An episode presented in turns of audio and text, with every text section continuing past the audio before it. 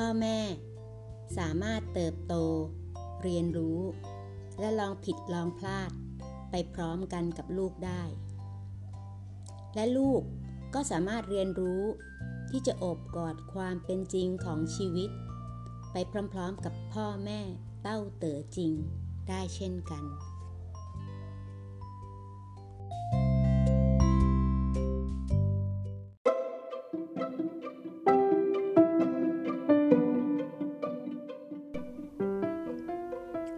ศิลปะการต่อสู้ ปรมาจารย์ด้านการต่อสู้นั้น เข้าใจวิธีผ่อนปลน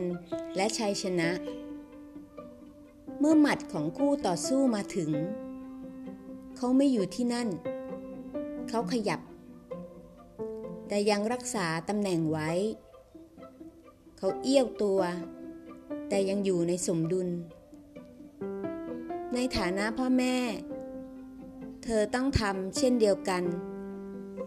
เมื่อลูกต่อต้านเธอ อย่าเผชิญหน้าการต่อต้านนั้นด้วยกำลัง เพียงเอี้ยวตัว แล้วเขาจะล้มเอง เธอจะชนะในจุดยืนของเธอ โดยไม่ทำร้ายพวกเขา ดังนั้นในการผ่อนปลน เธอจะมีชัยชนะอย่างแท้จริง ฉันหวังว่าพ่อแม่ทุกคน จะได้เรียนรู้ศิลปะของไท่ฉีฉวน ในศิลปะการต่อสู้ที่อ่อนช้อยนี้ ความสมดุล ความนิ่มนวล ความยืดหยุ่น และความสง่างาม คือเครื่องมือที่ถูกใช้ เพื่อเป้าหมายที่ลุล่วงเสมอจำไว้ว่า นี่ไม่ได้เป็นการบอกว่า ลูกจะได้ทุกอย่าง อย่างที่เขาต้องการเสมอ แท้จริงแล้ว ตรงกันข้าม เธอนำทางเขาอย่างแน่วแน่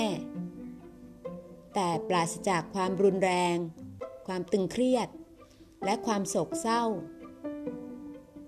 มันเป็นการปฏิบัติที่ยากทว่า เต็มไปด้วยแรงวันอันยิ่งใหญ่